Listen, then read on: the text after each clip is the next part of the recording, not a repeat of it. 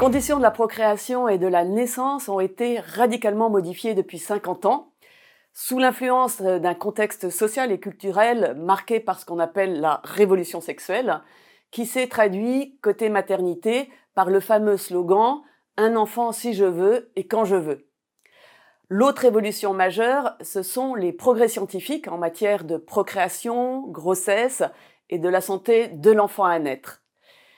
La loi et la médecine ont été euh, convoquées dans l'intimité des couples et des personnes, et c'est ainsi qu'a été inventée l'expression santé reproductive, qui, outre la santé maternelle et infantile, englobe les techniques de contraception, stérilisation ou d'avortement. De nouvelles normes procréatives ont ainsi émergé. En quoi est-ce qu'elles garantissent ou affectent la dignité humaine? C'est la question que nous nous posons. Premier constat, le contrôle de la fertilité est organisé, vécu comme une norme sociale et sanitaire. Concernant la procréation, l'enfant programmé, planifié est devenu la norme. Alors, il ne s'agit pas de remettre en cause la nécessité d'exercer une maternité, une paternité de manière responsable, mais de s'interroger sur cette injonction à utiliser ces modalités médicales pour bloquer la fécondité et la procréation pilules, stérilés, patchs, implants, des millions de femmes en bonne santé se sont vues prescrire des hormones de synthèse. C'est la crise des pilules de troisième et quatrième génération qui a été un tournant en 2013. Une nouvelle génération de femmes souhaite ouvrir de nouveaux chemins. Elles ont fait les frais de la médicalisation de leur corps subie dès leur jeune âge. Dans son ouvrage J'arrête la pilule, la journaliste Sandrine Debusca constate les hommes aiment la pilule parce qu'elle les dégage de toute responsabilité et leur permet de profiter du corps des femmes. Elle souligne ainsi le déséquilibre qui s'est installé dans les relations au détriment des femmes. En matière de dignité, la philosophe écologiste Marianne Durano souligne que la mentalité technicienne dissocie la femme de son corps. Alors que la fertilité continue est l'apanage des hommes, les rythmes féminins, au contraire discontinus, peuvent se révéler une chance pour exercer une maternité authentiquement responsable. Elle plaide pour la possibilité d'une sexualité authentiquement égalitaire, tenant compte de ce corps à corps fécond qu'est l'acte sexuel. Alors ça demande d'impliquer les hommes dans le respect de la temporalité du corps des femmes, c'est un enjeu social et écologique qui pourrait renouveler le rapport à la sexualité et à la vie. D'autant que, autre conséquence d'une approche technicienne, l'échec de planification des naissances est devenu plus difficilement acceptable. Il conduit plus systématiquement vers l'avortement. La maîtrise de la fécondité se révèle en fait illusoire. Oubli de pilule, rupture de préservatif, grossesse sous stérilée ou sous pilule, 72% des femmes qui avortent disent suivre une méthode de contraception euh, quand elles ont découvert leur grossesse selon l'INED, Institut national d'études démographiques. Les cas sont finalement nombreux de grossesses imprévues, jeunes, moins jeunes, en couple stable ou pas. Les situations sont variées. Un article du blog Mediapart titré récemment S'opposer à l'avortement est une atteinte à la dignité et au corps des femmes. Ou encore cette gynécologue militante, l'avortement fait partie de la vie des femmes. Cette vision euh, fait l'impasse sur la réalité de la procréation et de l'empreinte qu'elle imprime très précocement dans le corps et le psychisme féminin. On a constaté un glissement progressif de la notion de détresse, invoquée pour légiférer sur l'avortement, à la notion de grossesse désirée. ce vocabulaire ne traduit pas l'ambivalence et l'évolution du désir, comme si le désir était quelque chose de très clair. En fait, le corps en dit long. Et la découverte d'un test de grossesse positif est toujours un moment émotionnel intense, que la grossesse soit bienvenue ou pas. En fait, la femme prend conscience de la réalité et psychologiquement, à son insu, des ressorts profonds se mettent en place, en plus du ressenti physique qui va se révéler progressivement. La plupart des femmes, d'ailleurs, ont bien conscience que la vie d'un nouvel être humain est euh, inaugurée et face à une grossesse imprévue, ça va se traduire euh, par euh, ces sentiments contradictoires, à la fois de fierté, de joie, mais aussi de panique, de peur face à leur situation globale. Et nous constatons que ces sentiments de relations maternelles, inscrits dans le corps et le cœur, peuvent se révéler profondément blessés après un avortement. En fin de compte, face à la décision irréversible qu'est l'avortement, ne pas prendre en compte cette ambivalence est une grave atteinte à la dignité et à l'identité même de la femme. En réalité, beaucoup de femmes se sentent jugées, rejetées quand elles révèlent une grossesse non planifiée et éprouvent aussi un grand sentiment de, solitude. Et nous sommes très frappés euh, par la place prééminente des hommes dans la réflexion des femmes et leur réaction euh, négative, plus ou moins violente, à l'annonce d'une grossesse non décidée est très angoissante pour les femmes. Est-ce que ce serait égoïste de poursuivre cette grossesse alors que lui, l'homme, n'en veut pas, que cet enfant n'aura pas de papa? Voilà les questionnements. Et alors qu'on prétendait libérer euh, les femmes, eh bien très souvent, elles sont sommées de choisir entre le conjoint et le bébé. Et puis souvent, euh, c'est en balance les études pour les plus jeunes, mais aussi la situation matérielle ou encore l'absence de couple. Le fait que l'avortement soit revendiqué comme un droit fait perdre le caractère d'atteinte à la vie dans la conscience collective. Cela tend à déresponsabiliser les hommes de toute réflexion à faire face à l'imprévu, et puis à prendre en compte les conséquences sur leur compagne qui affectent profondément et durablement la vie de certaines, ainsi que, on le sait aussi, la vie de certains hommes. Plus globalement, la société se désintéresse des détresses réelles que peuvent ressentir les femmes et les couples. En absence de soutien, beaucoup considèrent l'avortement comme un devoir. En matière de dignité, ce qui pouvait aider les femmes à prendre un peu de recul face aux pressions, euh, notamment les pressions extérieures, a été euh, supprimé de la loi. La notion de détresse, de délai de réflexion ou encore la proposition des aides et des droits pour les femmes enceintes ont été supprimés. Il est maintenant supposé qu'une femme qui se rend à une consultation d'avortement est clairement décidée. Et c'est ainsi que les révisions euh, successives des lois euh, visent toujours à plus euh, faciliter l'avortement, soit en le précipitant avec l'avortement médicamenteux, c'est 70% des IVG en France, et qui doivent être pratiqués avant 7 semaines de grossesse, dans des conditions particulièrement discutables quant à la prise en charge de la douleur, soit en allongeant les délais une proposition de loi préconise actuellement d'allonger les délais de 12 à 14 semaines de grossesse. Et même en cas de détresse dite psychosociale, de faire avorter des femmes jusqu'à la naissance, comme le prévoit un amendement voté dans la loi de bioéthique qui est en cours d'examen en France. Ce qui a provoqué d'ailleurs un électrochoc chez des personnes de tous bords. Pourtant, euh, les chiffres de l'IVG qui sont au niveau euh, plus élevé en France, 232 000 avortements, soit une grossesse sur quatre, devraient faire réfléchir. Ils montrent que les femmes euh, aux revenus les plus faibles y ont davantage recours, d'autant que la grossesse peut les précipiter dans la précarité. En fait, tout un champ de la prévention de l'avortement, par l'accompagnement, le soutien et l'écoute, est déserté par les pouvoirs publics. Et c'est un axe de travail euh, majeur euh, que nous conduisons à Alliance Vita. Et cette situation est d'autant plus euh, paradoxale que nous sommes témoins en même temps d'un véritable investissement des professionnels, des pouvoirs publics pour accompagner les grossesses au mieux, y compris dans des situations sociales difficiles ou médicales extrêmes. Ce qui va faire basculer la femme dans le champ de la maternité, c'est que la grossesse soit désirée. Et ce qui conduit euh, au deuxième constat euh, concernant la grossesse, la santé de la mère comme celle de l'enfant à naître sont très suivies médicalement. Et c'est un point euh, extrêmement positif hein, qui a permis de réduire drastiquement la mortalité maternelle et infantile. Et certains d'entre nous doivent d'ailleurs leur vie à ces progrès.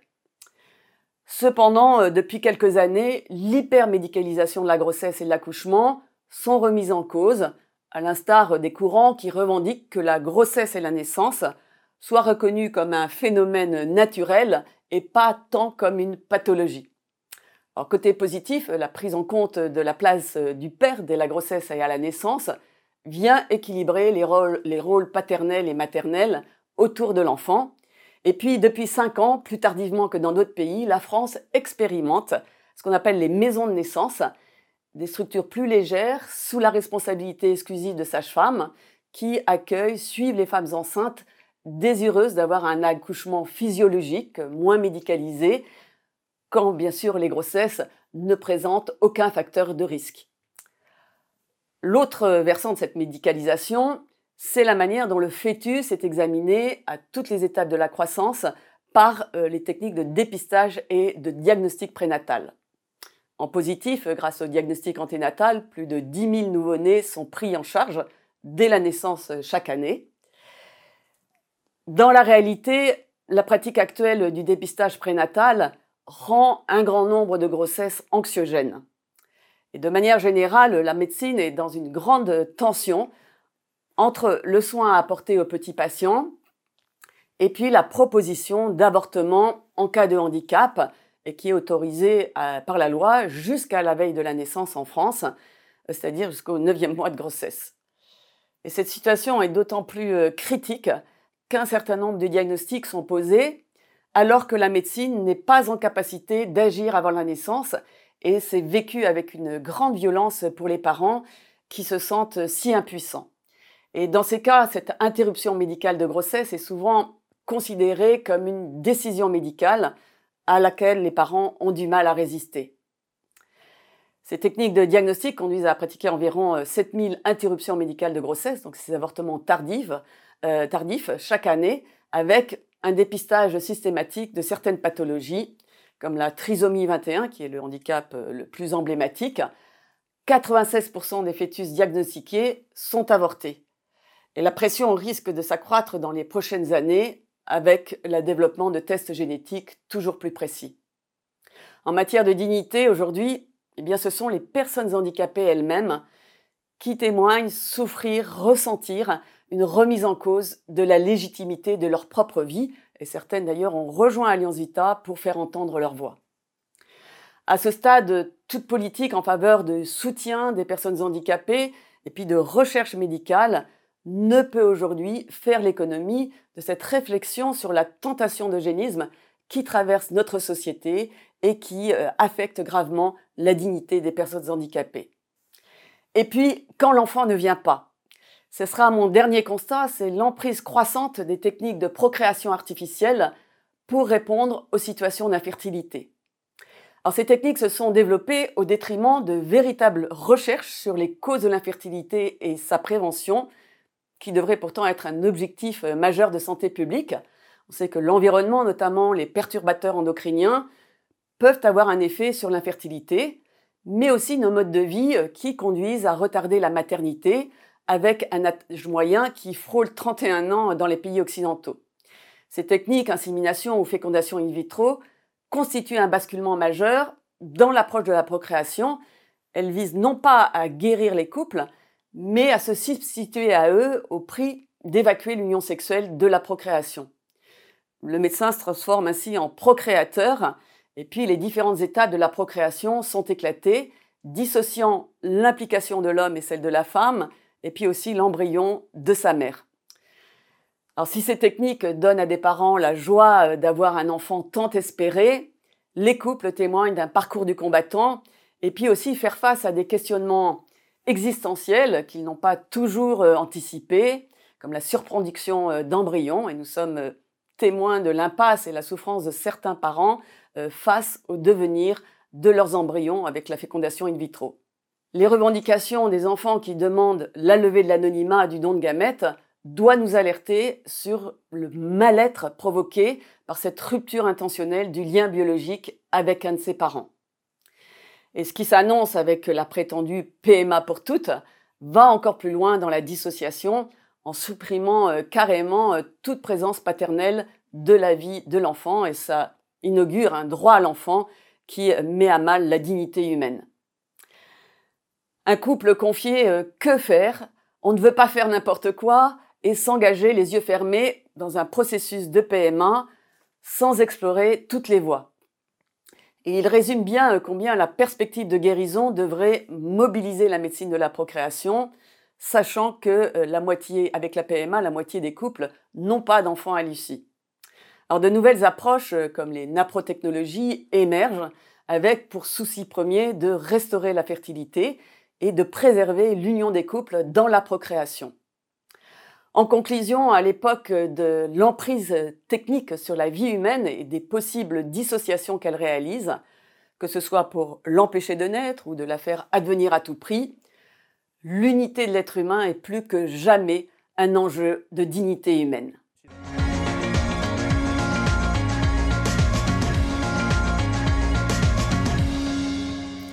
Vous savez, la dignité de la personne humaine, la dignité humaine est une notion qui est vraiment essentielle, dont on parle euh, beaucoup. Toutefois, il est difficile de savoir ce qu'elle comporte, euh, ce qu'il y a derrière cette notion. Euh, on observe qu'elle est utilisée à des fins contradictoires. Cette ambiguïté de la notion de dignité, elle réside en fait dans sa définition et elle est même inscrite au cœur et au fondement des droits de l'homme, puisque c'est elle qui fonde l'édifice des droits de l'homme. Les droits de l'homme sont donc fondés sur une notion ambiguë. Alors, quelle est cette ambiguïté? Il y a deux notions, deux approches euh, qu'on peut schématiser euh, euh, qui s'opposent et qui s'opposaient déjà en 1948 lors de la rédaction de la Déclaration universelle des droits de l'homme. Ces deux notions, elles, ces deux approches opposées, eh bien, elles se distinguent quant à leur conception de la relation entre le corps et l'esprit. Alors quand je parle d'esprit, il faut comprendre ça de façon large, à savoir aussi bien les facultés euh, intellectuelles euh, que de volonté, euh, que l'âme, l'esprit. Donc je mélange aussi bien, j'associe aussi bien l'âme et l'esprit ensemble en parlant de capacités spirituelles. Alors deux conceptions qui s'opposent, deux conceptions radicalement différentes, desquelles découlent des droits radicalement différents. Alors, première conception, la conception euh, qui est euh, aujourd'hui acceptée et transmise par la tradition chrétienne, mais qui a une origine beaucoup plus ancienne euh, que l'on peut faire remonter, comme toujours en philosophie, aux premiers philosophes de l'Antiquité, et en particulier à Aristote. Cette première conception, elle, est importante parce que, et elle a une grande valeur, parce qu'elle conçoit l'être humain comme étant l'union harmonieuse du corps et de l'esprit. Euh, elle reconnaît évidemment euh, que l'homme se distingue du reste euh, du monde créé, du reste même du monde animal, par son intelligence. tout le monde reconnaît que l'homme a une valeur spécifique, unique dans le monde, dans la création, dans, l'univers, visible, en raison de son intelligence qui le distingue des autres animaux, qui le distingue de son environnement. Intelligence et volonté, qui sont nos spécificités. Donc certes, c'est en cela que nous avons une particularité et donc une valeur qui nous distingue, mais cette intelligence, cette volonté, dans la tradition, dans l'approche aristotélicienne, qui sera ensuite l'approche transmise euh, par les apôtres euh, et par l'Église, eh bien, toute la valeur de l'homme repose, sa spécificité, sa nature euh, réside en fait dans l'union euh, du corps et de l'âme, du corps et de l'esprit, l'union harmonieuse. Euh, pour les Grecs, Aristote, dans la tradition aristotélicienne, l'homme fait partie d'un grand tout, du cosmos, et ce cosmos est même meilleur que l'homme. L'homme est l'élément le plus éminent dans le cosmos, mais le cosmos lui-même qui est cet ensemble harmonieux et ordonné dans lequel nous vivons, eh est plus, a une plus grande valeur encore que l'homme. Tout l'idéal euh, de l'homme, tout notre destin, notre effort, doit précisément chercher, tendre à l'accomplissement euh, harmonieux de notre nature, d'être humain, en tant qu'esprit euh, incarné, afin de devenir pleinement homme. Donc Aristote fait remarquer qu'on ne peut pas imaginer de rencontrer sur Terre un esprit sans corps. Voyez-vous, donc on ne peut pas avoir un homme sans euh, corps. L'homme est incarné, et c'est ainsi, dans cette nature incarnée, qu'il doit euh, s'accomplir de façon harmonieuse et s'intégrer au cosmos, qui est plus grand euh, que lui et plus parfait que nous. Et ainsi, pour les Grecs, ce n'est pas l'homme qui excelle dans la nature, mais c'est la nature qui excelle en l'homme. L'homme n'est pas son propre créateur, il est une créature qui doit s'accomplir et s'intégrer harmonieusement à l'univers. Les apôtres, en particulier Saint Paul, puis toute la tradition, chrétienne, va poursuivre de façon extraordinaire cette, vision. et Saint Paul dit bien que le corps est le temple de l'esprit. Donc le corps est très digne euh, plus encore, euh, le Christ en s'incarnant, Dieu en se faisant homme, l'Esprit, le Logos en se faisant homme, euh, en prenant chair, eh bien, révèle toute la valeur, toute la dignité de la nature humaine, du corps humain. Et ainsi, la révélation, l'incarnation du Christ, eh bien, vraiment est cet événement qui révèle toute notre valeur en tant que créature dotée d'un corps le Christ unifie euh, notre, identité, notre nature et la, surélève, la surélève, non seulement par le fait que nous ayons cet esprit, mais aussi par la perspective de la vie éternelle euh, avec le corps. Dans le credo, nous croyons bien en la résurrection du corps. Et donc dans la tradition chrétienne, euh, enracinée dans la vision aristotélicienne, eh bien, c'est l'homme entier, corps et esprit, qui tend n'est-ce pas, à la perfection de l'accomplissement de la nature humaine. Avec la, religion euh, chrétienne, en plus, nous avons la connaissance que n'avaient pas les Grecs de la création. L'homme est créé, l'homme est voulu par Dieu tel qu'il est, et Dieu reconnaît que la nature humaine est bonne. C'est le message de, la Genèse, que lorsque Dieu reconnaît que cela est bon et même très bon. Il y a donc cette vision bonne de la nature humaine, cette euh, aspiration à l'accomplissement, et l'être humain s'accomplit ainsi.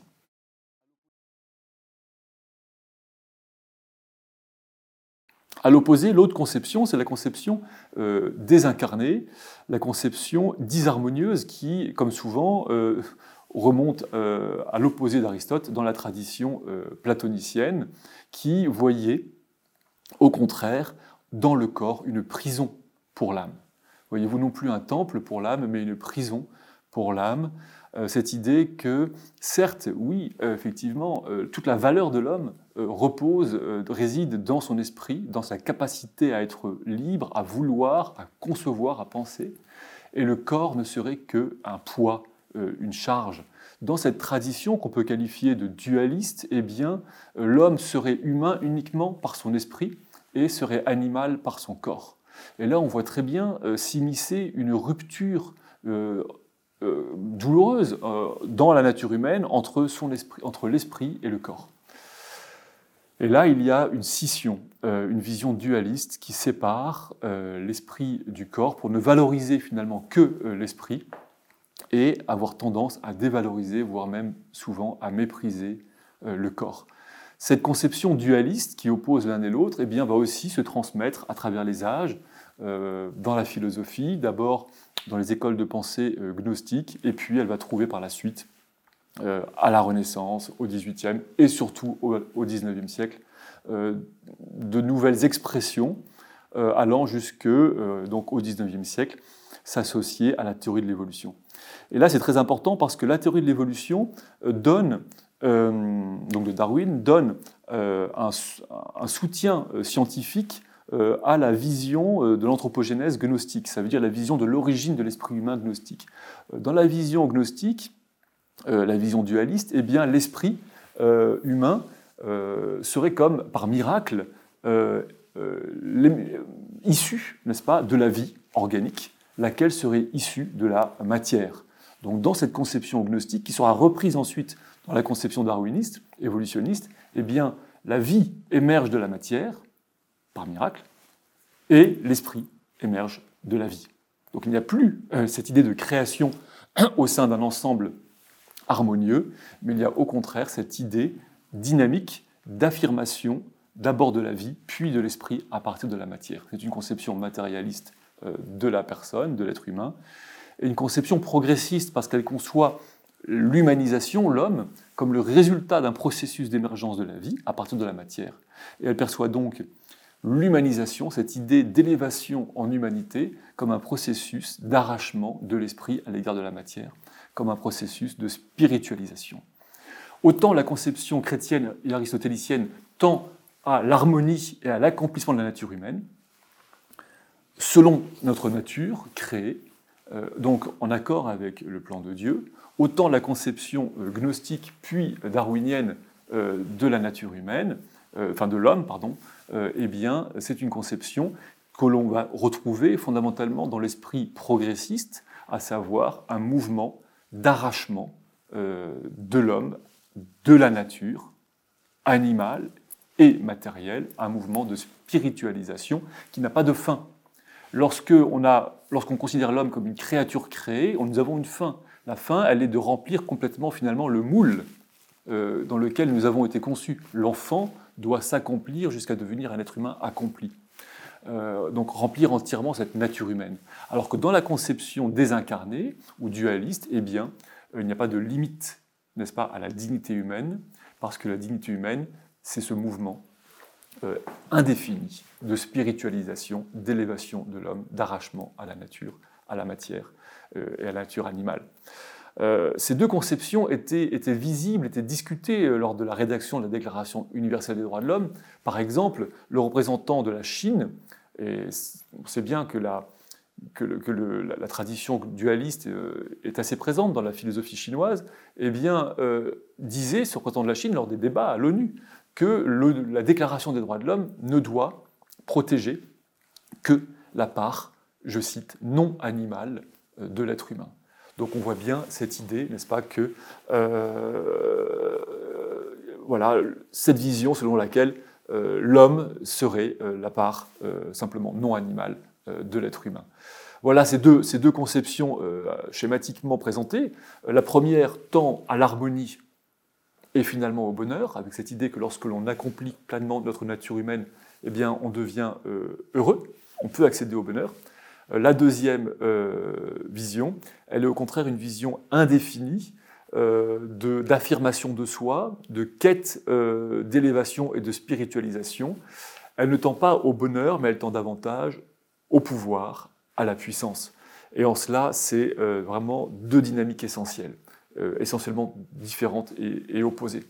La seconde dynamique de la dignité désincarnée, eh bien, elle euh, ouvre la porte directement euh, à ce que nous connaissons aujourd'hui, à savoir le transhumanisme, puisqu'elle conçoit que l'homme peut et doit s'élever dans la continuité de cette évolution darwinienne, et que plus il s'élèvera, plus il s'arrachera à la matière, plus il sera humain, plus il sera digne.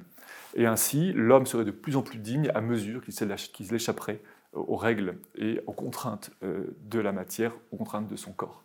Et c'est ainsi que l'on comprend euh, les deux conceptions radicalement opposées de la dignité humaine et ensuite des droits de l'homme. Euh, de la première conception harmonieuse et incarnée de la dignité humaine découlent tous les droits qui tentent à protéger l'intégrité de la personne, esprit et corps, notamment le principe fondamental de l'indisponibilité du corps humain, qui nous interdit de nous suicider, qui nous interdit de vendre des organes, et de la deuxième conception de la dignité, la conception désincarnée, qui elle est dualiste et violente, on va dire dynamique, eh bien euh, découlent les autres droits qui font primer la volonté de la personne sur son propre corps, et en particulier le droit, le nouveau droit à disposer de son corps. Cette idée que la volonté peut avoir un droit sur son propre corps. C'est une forme de droit schizophrène euh, qui euh, institue cette scission dans la personnalité euh, et cette opposition dans la personnalité. C'est de cette opposition que euh, c'est cette opposition qui génère toute la dynamique euh, des droits, des droits nouveaux et qui tendent, et qui, tendent effectivement, qui ouvrent la porte, qui permettent, qui sous-tendent le transhumanisme. Voilà, je vous remercie.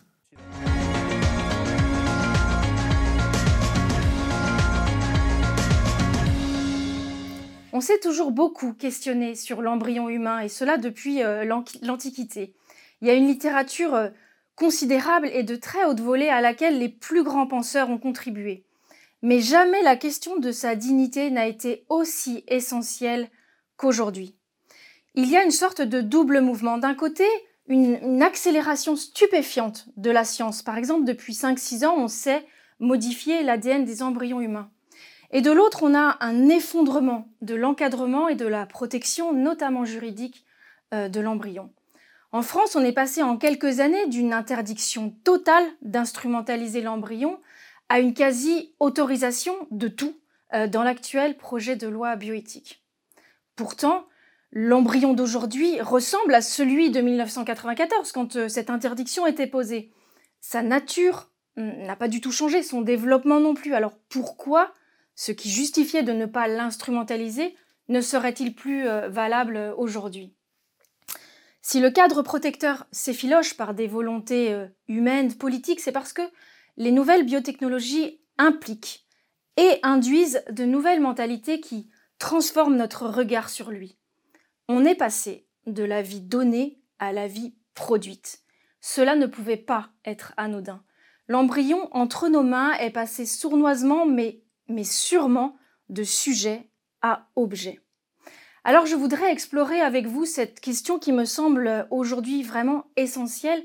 Qui est l'embryon humain? Mon premier point est que nous sommes tous euh, partis du même starting block. C'est une immense simplicité de comprendre cela en fait, c'est que euh, le, départ de toute nouvelle vie est la conception. C'est une donnée euh, scientifique et logique.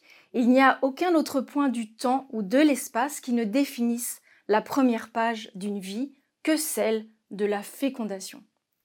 Vous et moi, si nous remontons le fil de notre vie, nous arrivons tous au même point. Nous avons en commun d'avoir commencé à vivre en étant une seule et unique première cellule que l'on appelle zygote. Certes, l'embryon n'a pas de visage, il n'a pas de voix. Ainsi, il n'est pas notre semblable dans l'espace ici et maintenant, mais il est notre semblable dans le temps. Il est celui que nous avons tous été. De même pour euh, les embryons euh, qui existent maintenant, ils sont nos semblables au futur.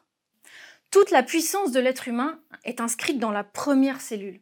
L'embryon est vivant, il fait évidemment partie de l'espèce humaine.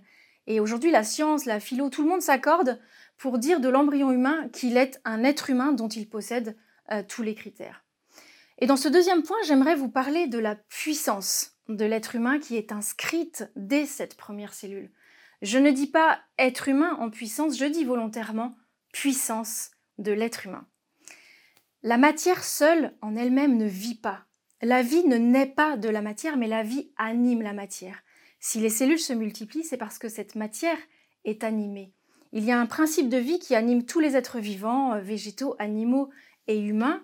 Et si on considère le caractère singulier de l'être humain dans le monde du vivant, alors ce principe de vie qui infuse l'être humain est évidemment particulier parce que déjà est seulement humain. La première cellule, vous le savez, euh, elle se crée à la fécondation lorsque les chromosomes paternels et maternels se, se réorganisent pour créer un nouveau patrimoine génétique. À ce moment-là, le zygote est animé par son principe de vie et il contient son ADN du coup qui est unique et singulier. Notre ADN, c'est un, très long filament de 2 mètres de long dans chaque euh, noyau de cellule. C'est euh, comme notre immense encyclopédie qui porte l'information de notre mode d'emploi euh, unique au monde, complet et universel. Il est rédigé en, en milliers de bases à partir de quatre lettres. Mais l'ADN n'est pas la cause première du développement, mais il en est l'instrument euh, privilégié.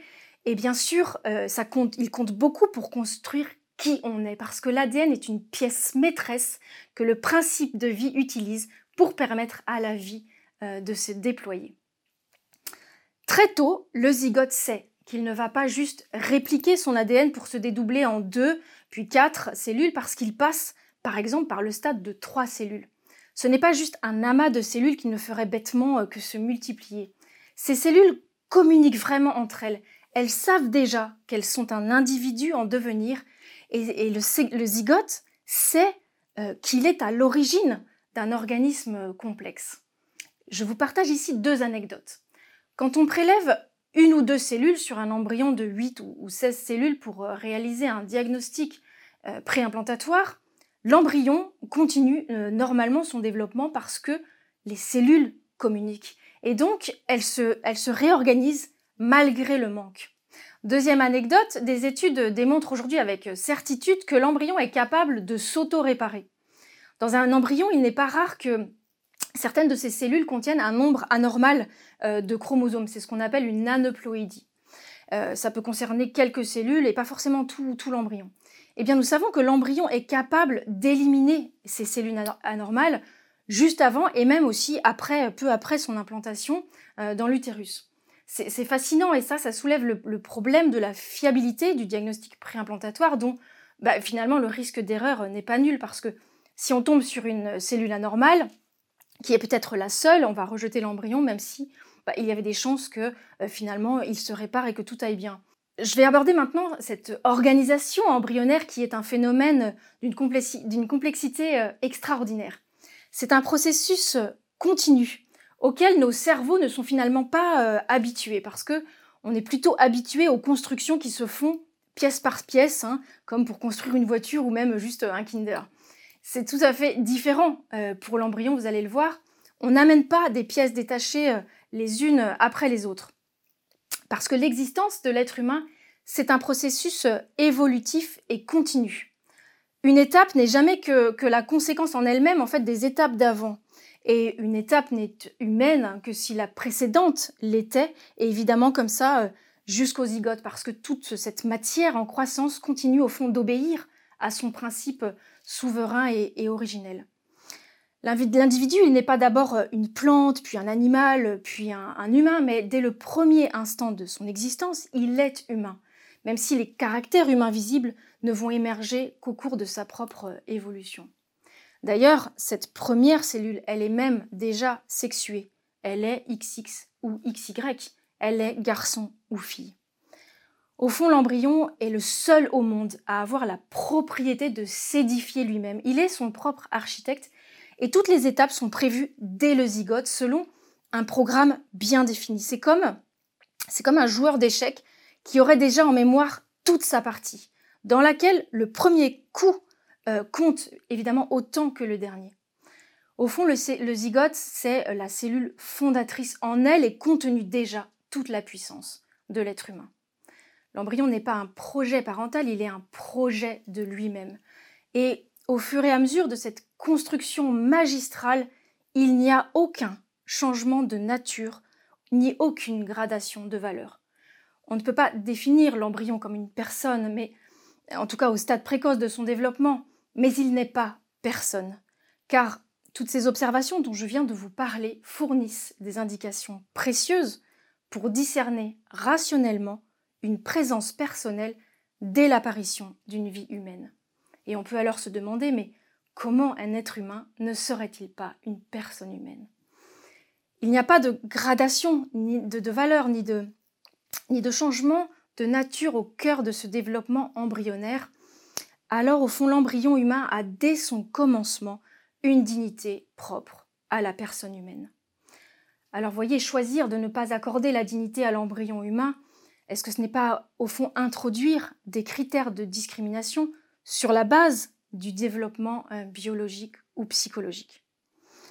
Je vous partage ici encore une anecdote. Je parle de puissance de l'être humain, mais on pourrait aussi parler d'une fascinante puissance de vie.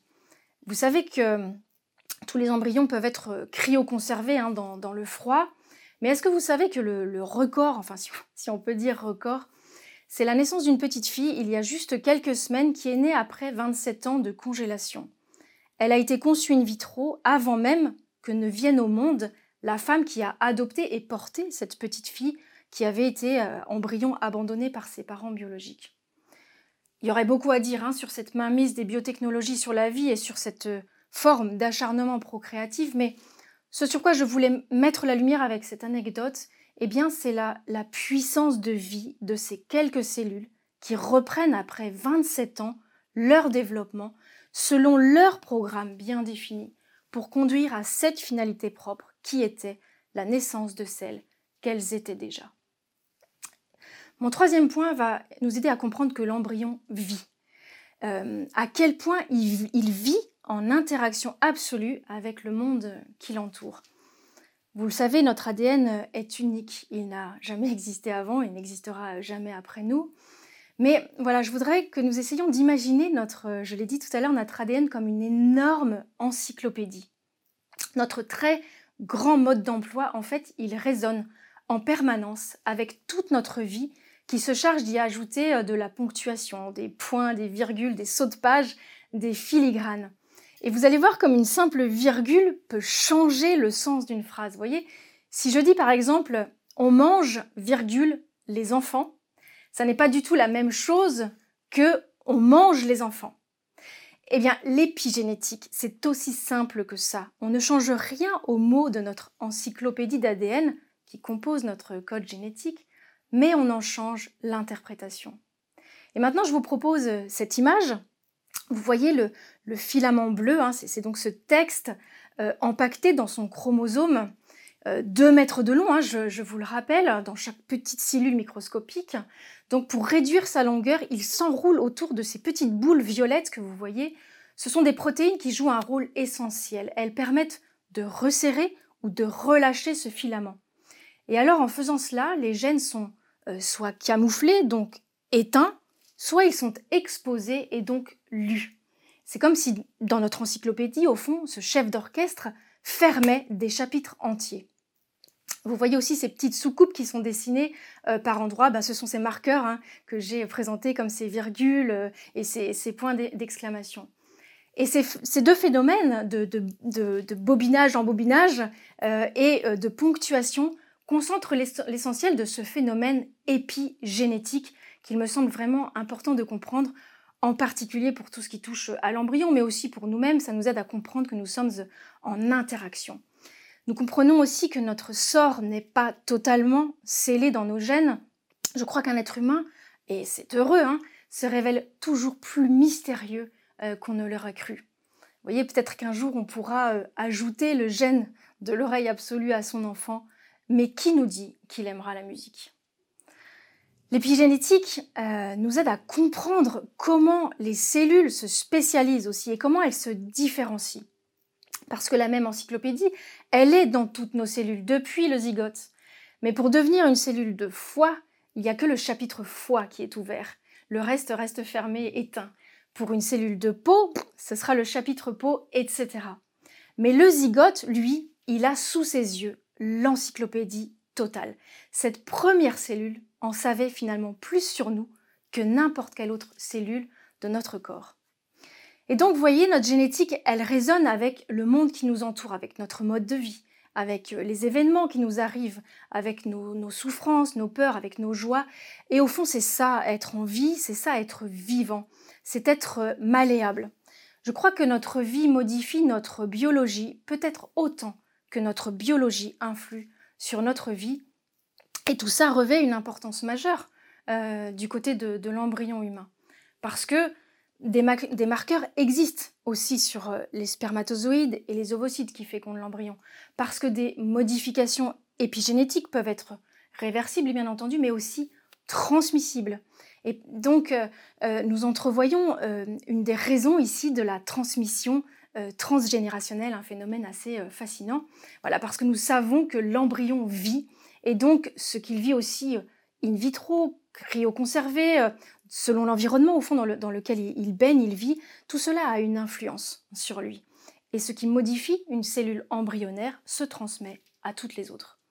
C'est aussi pour cela que ce qu'on vit in utero s'inscrit sur les premières pages de notre vie. Vous voyez, un embryon, selon qu'il soit, serait implanté dans une, dans une femme, dans un bidonville de Calcutta ou chez une riche californienne, deviendra la même et unique personne qu'il a toujours été, avec le même phénotype de couleur des yeux, de cheveux, etc. Mais par contre, ces marqueurs épigénétiques seront différents. Et là, j'en viens maintenant à quelques réflexions personnelles sur euh, la recherche sur l'embryon dont euh, l'encadrement euh, n'a de cesse de s'effondrer, surtout en France. Vous en avez un résumé dans le livret à la page 35. Il y a par exemple cette tentation de dire qu'il y a des embryons congelés dont plus personne ne veut, et bien autant les donner à la recherche. Je crois que cette vision euh, utilitariste est un piège dans la réflexion euh, éthique. Parce qu'ici, le critère de discernement, c'est l'utilité. Un acte serait-il bon juste parce qu'il est utile?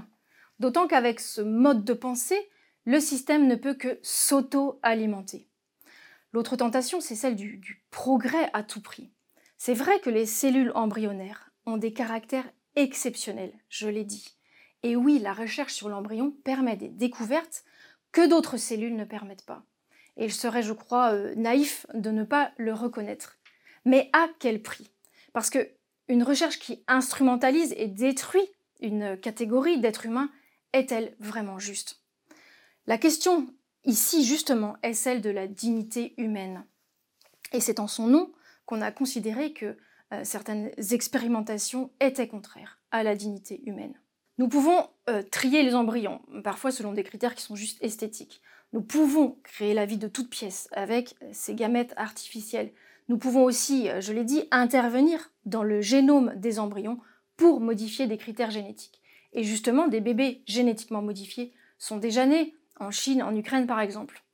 Alors, demandons-nous comment accueillir l'idée qu'on est venu au monde sous condition ou fabriqué sur mesure pour s'ajuster aux désirs d'autrui, que ce soit parents, biologistes, sciences ou société.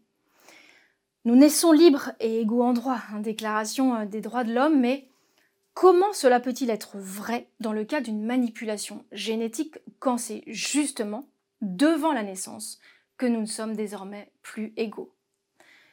Dans ces manipulations euh, irréversible, le fort exerce sa liberté sur le faible. Et cela annule, au fond, la, réciprocité et donc l'égalité entre le programmeur et le programmé. Et envisager la conception sous le seul angle euh, d'un projet qui devrait être mené à bien, sans laisser de place euh, à l'imperfection, au hasard ou à la providence, eh bien cela engendre une conception utilitariste de l'homme qui est, euh, je pense, intrinsèquement contraire à la solidarité et aussi à la dignité humaine. Alors en conclusion, je voudrais vous, montrer que en fait, la, science, nous amène de plus en plus à comprendre le comment euh, de la vie. Et c'est vraiment tant mieux, c'est très utile. Mais alors pourquoi notre émerveillement ne pourrait pas aussi, lui, aller en grandissant? Ce que la science, par contre, jamais n'expliquera, c'est le pourquoi de la vie. On ne voit pas sous la lame du microscope ce principe de vie infusé qu'on appelle aussi l'âme, et qui nous anime depuis notre première cellule jusqu'à notre dernier souffle. Mais faut-il toujours voir pour croire? Alors il n'y a pas de conclusion à cette immense question de qui est l'embryon. Je crois qu'on ne pourra jamais complètement euh, décrire, définir, expliquer l'embryon, pas plus d'ailleurs je crois euh, que l'homme, parce que l'enfermer dans des idées et des mots, ben, ce, sera ce sera toujours trop euh, étriqué. Mais malgré cela, ou plutôt grâce à cela, euh, nous pouvons choisir de le traiter avec dignité pour la sienne et par la nôtre. Pour tous ceux qui auraient envie d'aller plus loin, je vous envoie euh, vers, euh, vers, mes livres et aussi vers notre médiathèque du site de l'Université de la vie où nous avons déjà beaucoup, beaucoup de vidéos qui sont disponibles.